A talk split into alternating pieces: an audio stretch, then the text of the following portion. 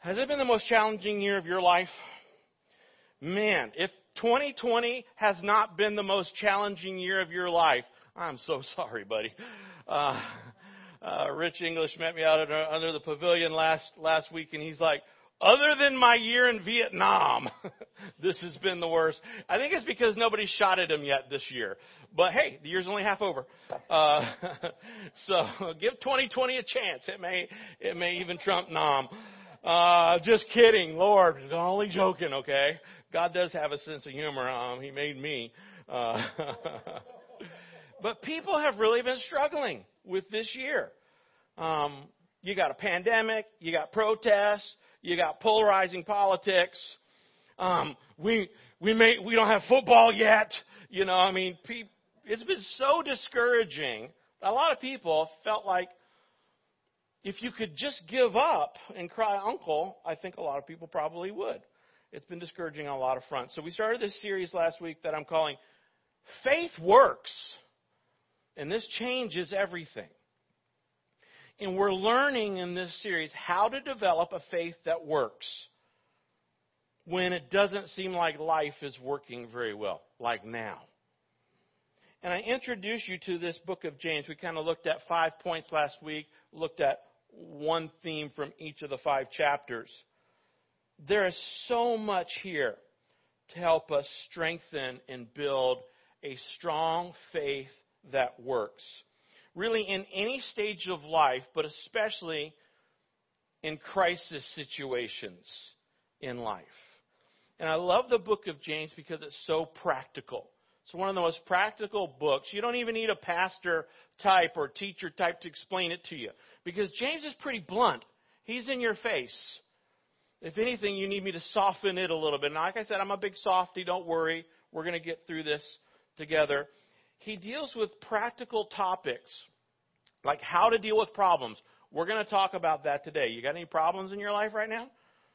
It, he talks about how to make decisions. Next week, we'll talk about how to make wise decisions. He talks about how to handle temptations, how to treat people right.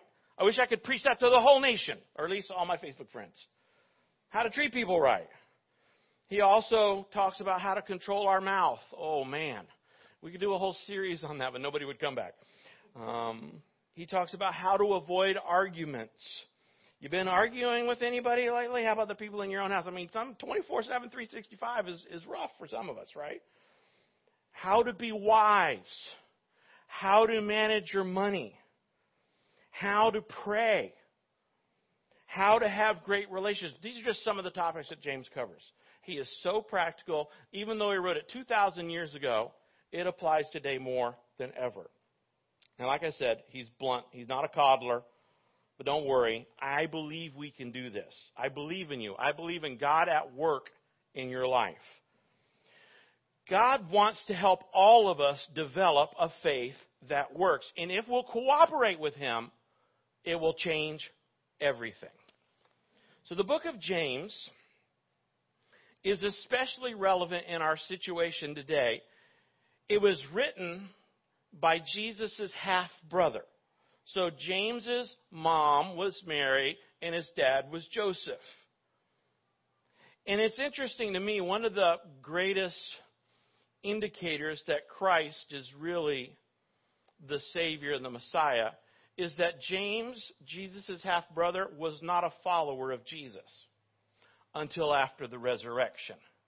I mean, you think about that. What, what would it take for you to believe your brother was the Son of God? You know, like, yeah, you're just my brother, you know. You'd have to die and come back from the dead for me to believe. Oh, I guess I'm in kind of a thing. So he became a follower of Christ, skeptical till Jesus' resurrection, I guess. And it's a very short book at the end of the New Testament, only five chapters, as I mentioned last week, only 108 verses. We're going to read them all. But it is jam packed with practical advice for people in a crisis. Now, it covers about every possible emotion you can feel have you guys been on the emotional roller coaster? Well, he's to he's to give us an emotional rescue of sorts. because he gives us principles from God's Word. And that's why I tell you all the time you haven't mentioned lately we should read our Bibles? That God's Word gives us principles for living that transcend all of the current circumstances, historical circumstances, and future circumstances. God's Word will last through the ages. And in any situation, God has an answer, even in a pandemic. In fact, James wrote this specific letter to people who were experiencing a crisis of their own. The crisis that the people that James wrote to was not a pandemic, but it was persecution. People were being evicted from their homes. They were losing their jobs. They were being arrested for their faith and often put to death for being a follower of Jesus Christ by the Roman Empire. It was a scary time to be alive anyway, and it was especially scary to be a believer. They were dying every day. You could lose your life for showing up to a church service like this today. Now that's why in the very first part of this verse, start, this book, it starts in chapter 1, verse 1, James 1 1. By the way, if you've got your program open, all the scripture that we're going to use today is right there on your outlines or the outline that you downloaded. It'll also be on the side screens or pop up on on um, the video broadcast, the streaming broadcast as well. James 1 1 says, This letter is from James, a slave of God and the Lord Jesus Christ. I'm writing to the 12 tribes, in quotes, Jewish believers scattered abroad. Greetings, he says. Why were they scattered? Well, they were running for their lives. Their lives had been totally turned upside down, like our lives have been totally turned upside down with this pandemic. They didn't just lose their jobs, though. They lost their homes and could lose their life. So this was a real crisis. So James writes this little short letter.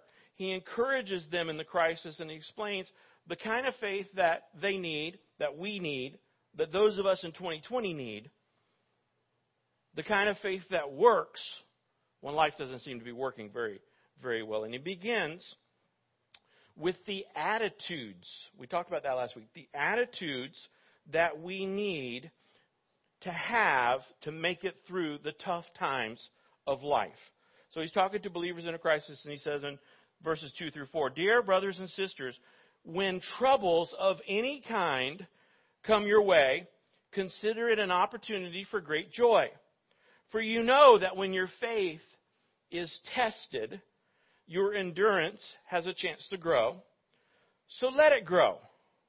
For when your endurance is fully developed, you will be perfect and complete. We said the word was mature and complete last week, needing nothing. He's saying, when you start to realize and remember certain things, you're going to have a lot better handle on the problems, the trials, the crisis, the pandemic that you're going through right now. So listen very closely to me. Our success in making it through the COVID 19, or if it turns into COVID 20 next year when it comes around, or any other crisis that we go through in life, our success is always going to be determined by what we realize and what we remember. How we handle stress on this planet will always be determined by what we realize, what we know, and what we remember. And the clearer our perspective is, interesting that 2020, what do they always say? Hindsight is 2020, right? That's weird for me this year. God is giving us some clarity in the midst of all this craziness. How we handle stress will be determined by what we realize, what we know, and what we remember. And the clearer our perspective, the more stable our life is going to be, the stronger we're going to be when the heat is on. We're going to talk about heat. You see, perspective feeds our faith, and faith gives us confidence. When James started this book, he doesn't waste any words. He jumps right in immediately, and he starts by giving us four truths to remember. So if you're taking down notes, I want you to jot these four things down. Four facts to remember when you're going through troubles and problems, which we have a plethora of right now. Number one, troubles and problems are inevitable. Have you discovered this yet in life? Troubles and problems are inevitable. The first part of verse 2, it says, when. When troubles of any kind come your way. Circle the word when. He doesn't say if troubles come, does he? He says when troubles come. Count on it. You will have trouble. Now, James is not the first person to say this. Jesus, your Savior, said, In this world you will have tribulation.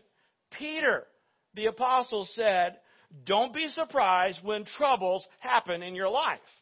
So if you thought, if some if some televangelist somewhere told you, just give your life to Jesus and you'll never have any more problems, I always want to say, don't you know any Christians? We have problems. Just like you have problems. Don't be surprised when troubles happen. Nobody's immune to problems.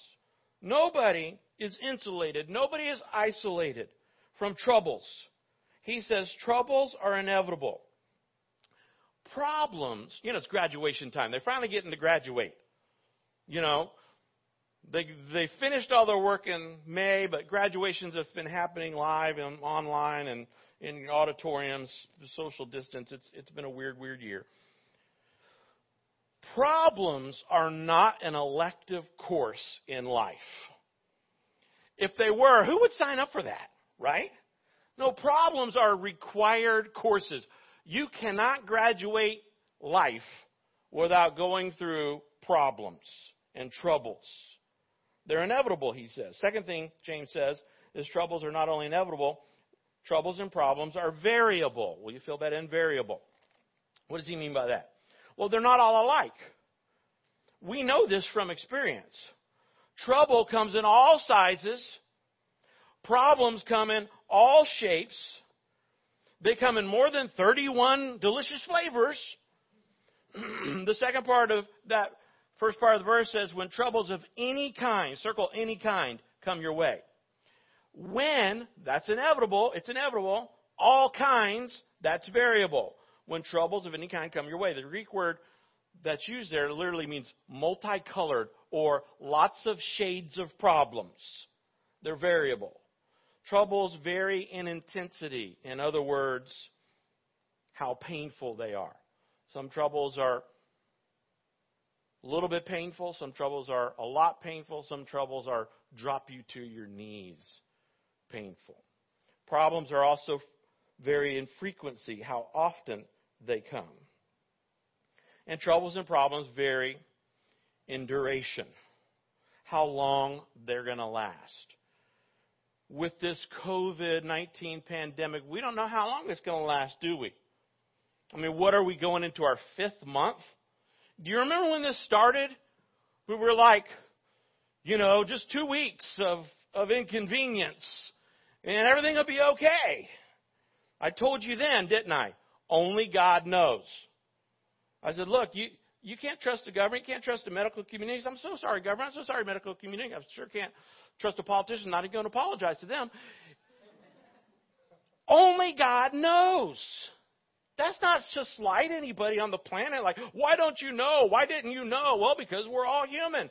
Only God knows. And He's the only one who knows how long this crisis is going to last. I don't know how long it's going to last. You don't know how long it's going to last. Your Facebook guru doesn't know how long it's going to last. But we do know that troubles and, pro- and problems are inevitable and variable. Third thing that James says, he's never even heard of COVID 19, but doesn't this all apply? He says troubles and problems are unpredictable. They usually catch us by surprise. Troubles, they, they catch us so, so by surprise. Does anybody have their New Year's resolution still? Could you dig that back up? We're going through 40 days of purpose. We're cranking. I'm like, whoo, tired. Got to run down to Disney for a couple of days, kind of catch a little, you know, a little R and R. And, you know, we had some major health things going on in our church and then boom. And I'm like, don't worry about it. When they close Disney, let me know. That's when I'll come out of my, uh, come out of my cave and worry about this because Disney's only been closed one day in my whole life. I said those words. Yeah. You can't predict this. Nobody Nostradamus this, right? That's how troubles and problems are in our life. This is what James says. Have you noticed they come at an inopportune time? I mean, it's not, it's not like we plan. It's not like, man, you know, my schedule is open like Tuesday and Wednesday. It'd be a great time to have a problem. No, we don't do that. Man, I don't have a thing on my schedule. Sure it would be nice to. That's not how it works. It always seems like you end up with a flat tire when you're already running late. You, you ever do that? You ever like, your, your mom says, make sure you leave 20 minutes, 30 minutes early in case you have a flat tire. Every time I leave for 30 minutes early, I never have a flat tire. You let me leave 10 minutes late. What's the deal with that? Murphy's Law, right? What makes a problem a problem is they often catch us off guard when we least expect it and when we're unprepared. It's when it's inconvenient. It's always inconvenient, it seems. And you know as well as I do, we can't schedule our troubles. We can't schedule our, our problem. Well, I'll just make time on Tuesday for a problem. You can't predict it. You can't anticipate it. You're going to have troubles. You're going to have problems in life. Welcome to the planet. Fourth thing he says, this is actually good news. Troubles and problems, he says, are purposeful. They're purposeful. In other words, there's a, a purpose behind your problem. James 1 3 and 4 says, For you know when your faith is tested, your endurance has a chance to grow. So let it grow. For when your endurance is fully developed, you will be perfect and complete, needing nothing. These problems come and they produce growth in us. That's what we talked about last week. They produce maturity. What is he saying? He's saying they're variable, they're unpredictable, you can't figure them out, but at least they're productive. Troubles help our endurance grow and be perfected, maturity. And he's saying that stress and suffering in our life can accomplish something good for us. But we're in a lot of stress and a lot of suffering right now. And that stress and suffering that we're experiencing right now can have great value in our lives if we have the right perspective. And James is saying, look, God uses difficulties in our life to help us to grow. I said last week, to grow up. How in the world God uses, how does He use difficulties in our lives? Well, I'm glad you asked. James gives us three ways, three purposes for the troubles in our life. Jot these down. Number one, troubles and problems test my faith. They test my faith. In verse 3, he says, For you know that when your faith is tested, faith is like a muscle. The only way you can grow a muscle is you got to stretch it. You got to put it under stress. That's why they call it working it out, and that's why the Bible talks about working out your faith. You put pressure on it, you put weight on it. That's how you build muscle, and that's how God builds our faith. He stretches it. The word testing here is actually the term that's used. I've mentioned this before. This is the word about refining metals. Refining. In refining like gold and silver, you have to burn off the impurity. So what you do is you, you take gold, you put it in a vat, you heat you superheat it up until it boils and it liquefies, and all the impurities rise to the top. It's called dross, and you can scrape it off. And as you scrape off more and more impurities, the gold becomes more and more pure. That's why you have different classifications of the purity of the gold. Your class ring, if they even do that anymore, is a 10 karat gold. It's like it's like some gold, but it's mostly junk, right? And then you've got 12 karat, 14 karat, 18 karat. Pure gold's 24 karat gold. That means there's like no impurities at all. You can see your reflection in it. Same thing with silver. You heat it up, it burns off all the junk, and it purifies it, or it makes it more, more pure. That's what's going on in our lives right now. Do you, you feel like you feel like the heat's on. You feel like, you know, I'm, I'm the frog in the kettle. It's like they just keep turning the heat, and you feel like you're melting under pressure somewhat, especially if you're in Florida. I mean, maybe you're sheltered at home still, or maybe you've lost your job. My my needed job list is growing. Um, my needed job prayer list. Um, maybe your kids are out of school. Well, all kids have been out of school, but now they're going back to school. That's creating its own set of problems. Um, you've got all kinds of problems. A classic example when the when the heat is on and our faith is being tested is that story of Job. I talked about that back in March. His his faith was tested many many ways, and yet at the end he came out pure. He passed the test, and God restored everything that he had lost. Sometimes what we think is bad turns out to be what God really uses for good. There's a great story of a Christian, a guy who he told this story years ago about getting laid off was the best thing that ever happened to him. And he had worked at a sawmill all of his life, and he walks into work one day, and the owner or the boss, the foreman, announces, "You're fired." No warning, no nothing. Economic downturn. There's a recession. At 40 years old, he's out on the street. Said he was scared because he says, I lost my job. I felt like my world had caved in the day I was fired. That's a direct quote. He says, I went home and I told my wife what happened, and she said, Well, what are you going to do? He's like, I thought about it, and I decided, you know what I'm going to do? I'm going to do what I've always wanted to do. I'm going to go get a mortgage on our house, and I'm going to become a builder. And he went in business for himself after being fired from the sawmill. And he says the first thing that he did was he built two small motels. And within five years, he was a multimillionaire. The man's name was Wallace Johnson. The business that he started, you probably stayed at one Holiday Inn. He started Holiday Inn because he got fired. And this is the quote that he's so famous for. He says, If I could locate the man who fired me, I would go up and sincerely thank him for what he did. At the time it happened, I did not understand why I was fired. Only later, hindsight 2020, only later could I see God's hand. It was God's unerring and wondrous plan, his words, to get me into the career of God's choosing. See, in hindsight, when we look back, we can kind of see, oh, God was in that. When you're in the trouble, when you're in the problem, you're like, why, God? What's going on? So the first thing that troubles do, the first purpose of a problem is it tests my faith. Am I going to trust God in this COVID situation or not? Obviously, many of you, you are. Some people, they're like, I'm done. And I mean, we've all said that. Probably. I'm done with this pandemic. I'm done with with everything. All right. Second thing, troubles and problems. Not only do they test my faith, but they develop my endurance. Troubles develop my endurance. In James 1 3, the second half says, Your endurance has a chance to grow.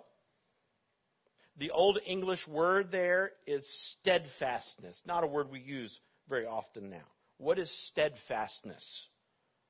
What is perseverance? What is endurance?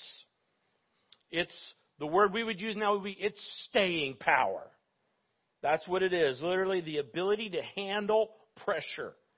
The ability to keep on hanging on and hanging in there when things go bad. So the question is, how do you learn to handle pressure? Where do you get grit? Have you ever thought about this? How do you learn to handle pressure in life? Well, there's only one way you have to experience it. And this is a quality that is in very short supply in our particular society today, right now. Most people today and you know, there are days where I'm part of this most. Most people today in our society, they give up too soon. They haven't learned steadfastness. They haven't learned perseverance. they haven't learned endurance. You know, we try something two times, two and a quarter times. Oh, I can't do it. I give up. One of the things God wants to teach us when things don't go right over and over again is endurance. He wants to test our faith and he wants to produce endurance or steadfastness in our lives. Then James says there's a third thing that troubles do. He says troubles and problems mature my character. We spent a whole week last week talking about this. They test my faith, they develop endurance, and they mature my character. Verse 4 says, So let it grow, for when your endurance is fully developed, you will be perfect. You can circle the word perfect, you can write the word mature, and complete, needing nothing. Wouldn't you like to be like that? Wouldn't you like to be a man or a woman that was perfect and complete, needing nothing? A man or a woman with no weak spots? A man or a woman with character and maturity? He says that's what happens when we learn to respond to troubles and problems correctly. Years ago, I read a pretty famous study, a research study from Russia, and they did a study on studying the living conditions of certain animals and the longevity of their lifespan. And the, the long short story of it is the conclusion was they discovered that, and this will make sense, animals placed in an easy, comfortable environment where it became weaker and more susceptible to disease compared to the same kinds of animals who are left to experience kind of more real world difficulties. Those that were allowed to experience normal hardships of life for their species tended to last and live longer. They were hardened. They were street smart, so to speak. I think the same is true in human beings. So, how does God want us to respond to the trouble of this COVID 19 crisis? Well, James chapter 1 gives us the answers. How should we be responding? Listen, these are radical. I'm going to give you four counterculture responses. And they're radical, but they're the right responses as believers. And it may surprise you, some of them. But you can make a choice.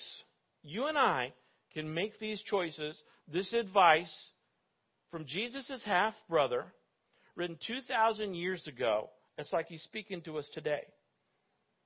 If you want to respond right so that you can develop a faith that isn't troubled when the problems and the troubles come, how should I respond? Number one, and this is this is easy to understand, difficult to do sometimes. I rejoice knowing God can use this. First thing we do when we experience troubles and problems, it's counterintuitive, isn't it? Because really, what's the first thing we do? We complain. But God says, no, you want to get on top of this, rejoice knowing that I can use it. God can use anything that we give Him, even the problems and the troubles that other people create that harm us. None of us did COVID. None of us caused this. Yeah, he can use even, even those things. Remember in our last series we talked about Joseph? We talked about him for like seven weeks. In week seven, I said he's the guy who's famous for saying, You meant it for bad, but God used it for good. Genesis 50 20.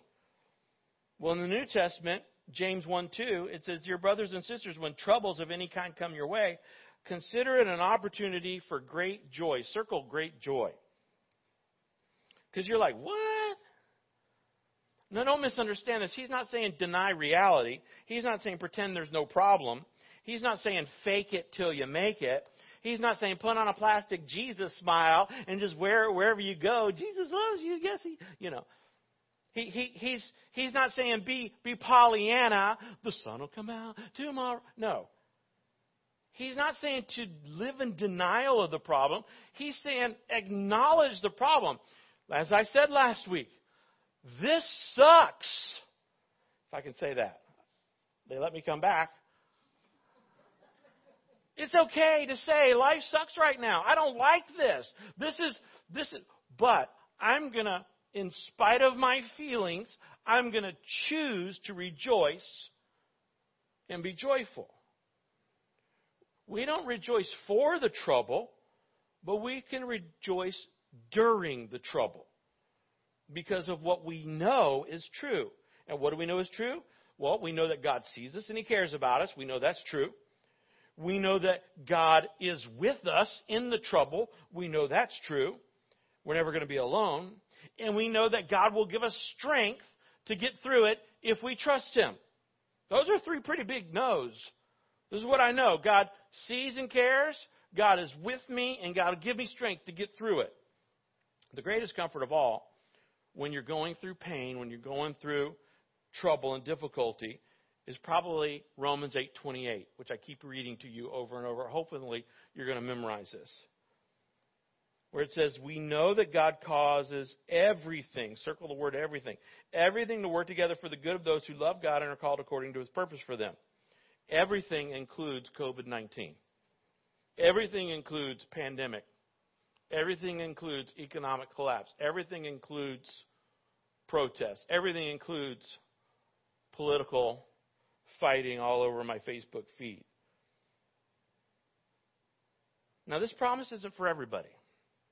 It's a promise for those of us who love Him. Love God with all your heart, soul, and mind.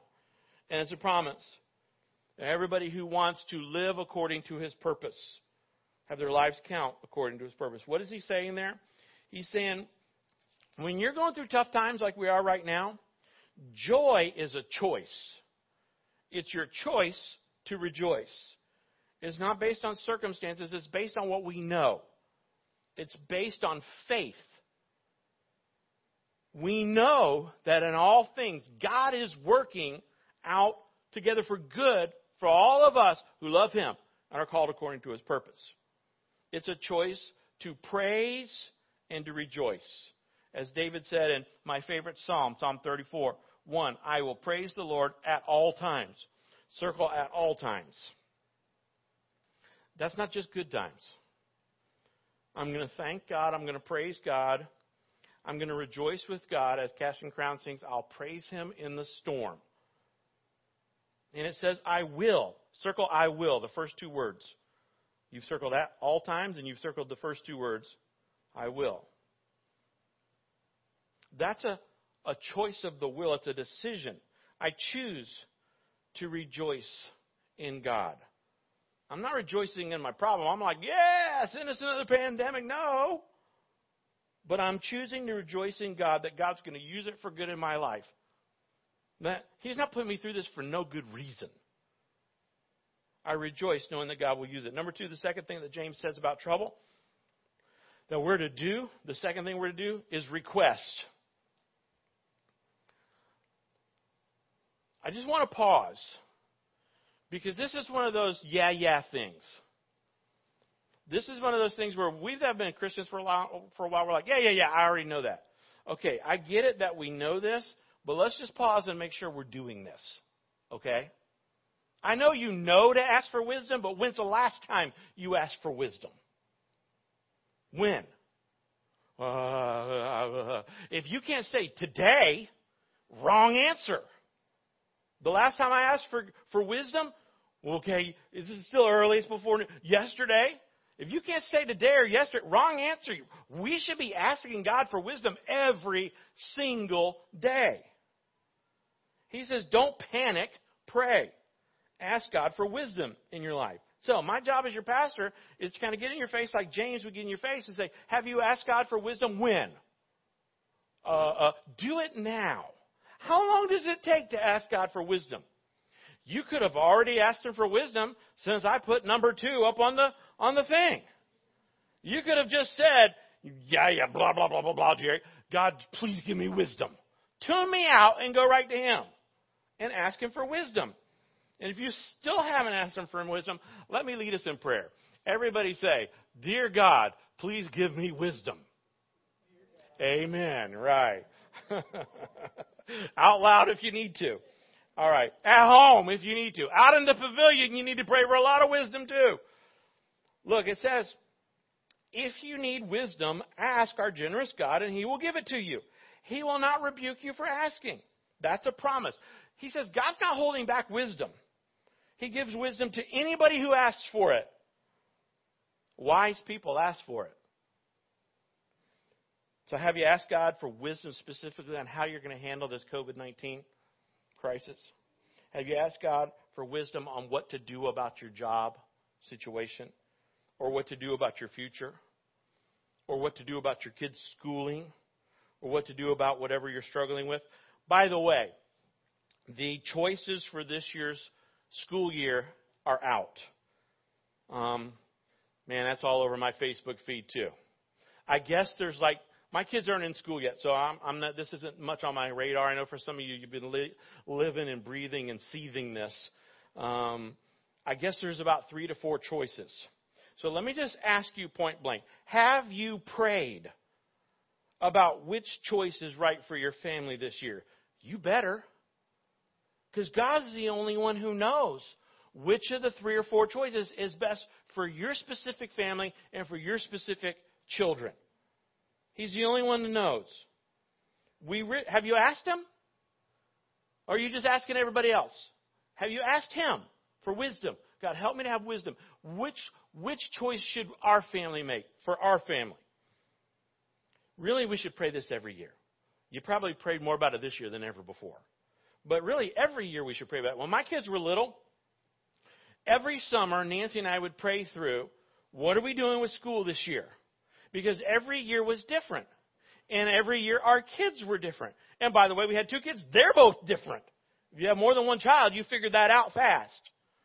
So we would pray. Now look, we did public school, we did private school, we did homeschool, we did a hybrid between private and homeschool. It was like half and half, half private, half homeschool. The only thing we didn't do was virtual school. You know why? They didn't have it then. I'm so old, they barely had the internet. Okay? So, doing school on TV was like Jetsons. We were more like the Flintstones. Okay? The point is, every year was different, and every year our kids were different. That's why we prayed. And let me just mention this. Don't worry about everybody else's kids. Okay? You pray and worry about your own kids. That's enough of responsibility for you. Okay? Just pray about your own kids. We don't need any more Facebook school choice zealots. If someone asks you what your choice is, fine. Here's what I suggest you say. If you can say it honestly, say, you know what, we've prayed, and this is what we feel like God has as the best for our family this year. But I think you should pray and ask God for wisdom about what's best for your family. And whatever anybody else picks, say, Yay, God. It's their choice. So, all right, enough of that. Look, there's no right choice, by the way. There's no best choice, by the way. The best choice, the right choice, is God's plan for your family. Don't miss that. God says to ask for wisdom, and He says to, He willingly gives it to us generously. God gives wisdom to anybody who asks for it. You say, well, why do I need wisdom? Well, a couple of reasons. First, so we can learn from the trouble that we're going through. Um, every trouble is an education. But more importantly than that, we need wisdom so we know what to do and make the right choice. I'm saying when you go through a trouble like what we're going through right now, don't ask why. We spend so much time asking, why, God, why, why me? You know, um, don't ask why. I'm not saying it's a sin to ask why. I'm saying it's not very productive to ask why. Ask what Instead of, why is this happening? Ask God, what do you want me to learn through this?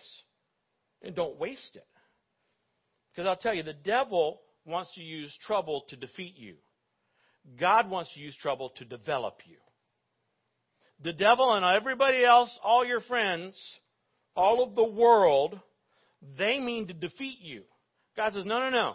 I'm going to use this trouble to develop you. So we rejoice knowing that God's going to use it to help me. And we request, we ask for wisdom. Third thing I do, James says, I'll read you the verse first, then I'll give you the fill in. A little bit backwards. James 1 6 says, When you ask him, be sure your faith is in God alone. Do not waver. He's saying to trust him, believing that he'll help. Expect him to help without doubting. That's the trusting part. And when you trust him, you realize he's already promised to strengthen you and to help you. I love this verse from David in In Psalm 116, it says, The Lord protects those of childlike faith. I was facing death, David says, and God saved me. Let my soul be at rest again, for the Lord has been good to me. God has gotten you out of so many jams in your life. He's protected you when you weren't even you weren't even paying attention to him. You can look back, hindsight being 2020, you can look back and you can see I was thumbing my nose at God and God was still protecting me. He still was loving me. But here it says to rest. Lord protects those who have childlike faith.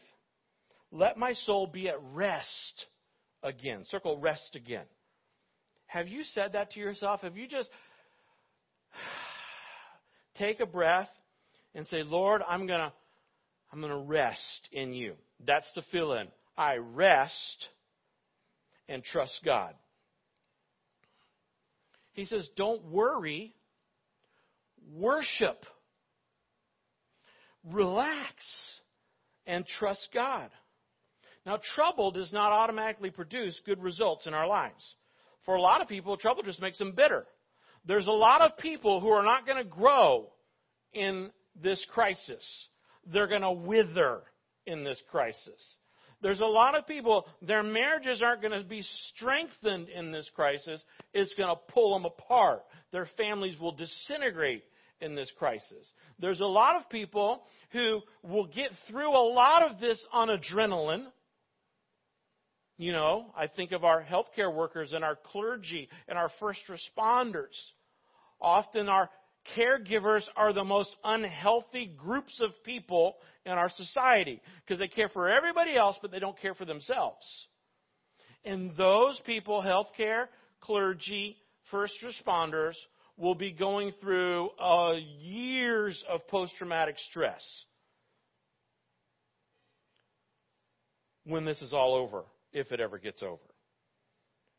Trouble, see, doesn't automatically produce maturity and growth. What's the difference? The difference is faith. Our faith makes the difference. People are going to be severely changed by 2020. Severely changed for the worse or for the better. And primarily, it's their choice which category they end up in. Okay, it's your choice which category you end up in, which category your marriage ends up in, which category your career, your kids, your life ends up in. Our faith makes a difference. The faith that works when life doesn't work is what we choose to focus on. First, I rejoice knowing that God can use the problems, troubles in my life. Second, I ask Him for wisdom. Third, I rest and I trust God because I can't solve this on my own. And number four, James says, remember God's promises. In fact, the way I want to state it is not just remember God's promises, but refuse to quit remembering God's promises. I know that's like a whole lot of triple negatives or something in there. I refuse to quit remembering God's promises. But that's the endurance part. It's not just remember, but keep, keep, keep on remembering God's promises. Now, God gives us plenty of promises in the Bible. There's like 7,000 promises in His Word. Have I mentioned we should read our Bibles because that's where the promises are? We will never face a problem on our own. James mentions a particular promise I think is important as we go through this COVID 19 crisis in verse 12 of chapter 1. This is what we're looking at. He says, God blesses those who patiently endure testing and temptation. Afterward, they will receive the crown of life that God has promised to those who love Him. The truth is, suffering is part of life. I'm so sorry if someone promised you a rose garden. I'm so sorry if you thought the Christian life was just one big day at Disney. Disney has been closed. Suffering is also the part of a Christian life. And not just a Christian life, it's part of human existence. we're going to suffer no matter what. Whether we use it or we don't use it, we suffer. Whether we benefit from it or we don't benefit from it, we suffer. Whether we get rewards for it or we don't get rewards for it, we suffer. Whether we respond correctly or incorrectly, we're going to suffer in life. We're going to have problems. We're going to have troubles. And when we get through 2020 and we bury it and we say, that year didn't even count, big asterisk, for the next decade, for the next decades, we will experience problems and troubles. It's been happening all of human existence since the garden. So don't waste your suffering. Don't waste your sorrow. Don't waste. You might as well use this for good. You might as well end up better, not bitter. You might as well end up stronger, not weaker. You might as well end up more mature, not wiped out. There's only two questions that really matter when we go through this crisis. Will you turn to God for help? And will you let Him teach you some things and learn from it? Only two things that really matter. If you do that, if you turn to God for help, and you let Him teach you through this problem or any problem, James says you're going to receive a great reward. That's the promise of James 1 1 through 12. I hope you'll stick with me through this entire series and learn what God wants all of us to learn, or at least you to learn, through this specific crisis. The book of James was meant for situations just like what we're going through right now. The alternative is to learn nothing and to waste all this pain that you're going to go through in the weeks or the months ahead. So stick with us. Tune back in next week. If you're not able to be here, you tune in. For those of you who are here, who are here bring a friend with you. And let's learn what God wants us to do in this crisis. Let's pray. Will you bow your head and let me just lead you in a very simple and short prayer this week? Just take a deep breath and in your own mind, you don't have to say it out loud. You can just say this Dear Jesus, you know every trouble that I face in life right now. You know every trouble I've ever faced, and you know the trouble I'm facing now. And I understand that you have a purpose even in this coronavirus crisis, this pandemic. And I realize today that you want to test my faith. You want to develop my endurance. And you want to make me mature in my character. So, Jesus, I want to respond with faith. I want to thank you because I know that you can use this time for good in my life, in my family's life. And I want to relax and trust you. And I want to ask you for wisdom to guide me in the days ahead. And I want to trust you. And I want to rely on believing that you'll help me through this difficult period. In Jesus Christ, help me to remember your promises, especially when I feel like giving up. You know, if you've never opened your life to Christ, to Jesus, why don't you just say something like this? Say, Jesus Christ, come into my life. It's a simple prayer, really. Jesus Christ, come into my life. Replace my fear with your love. Replace my guilt with your forgiveness. Fill me with your purpose and your power and your peace. I want to trust you from this day forward. And it's in your name I pray, Jesus. Amen. Hey, thank you for joining us online and out back. Next week, we're going to talk about how our faith helps us make decisions, tough choices.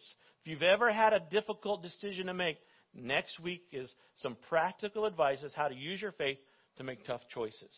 Thank you for joining us. I hope you'll be back and tune in again next week.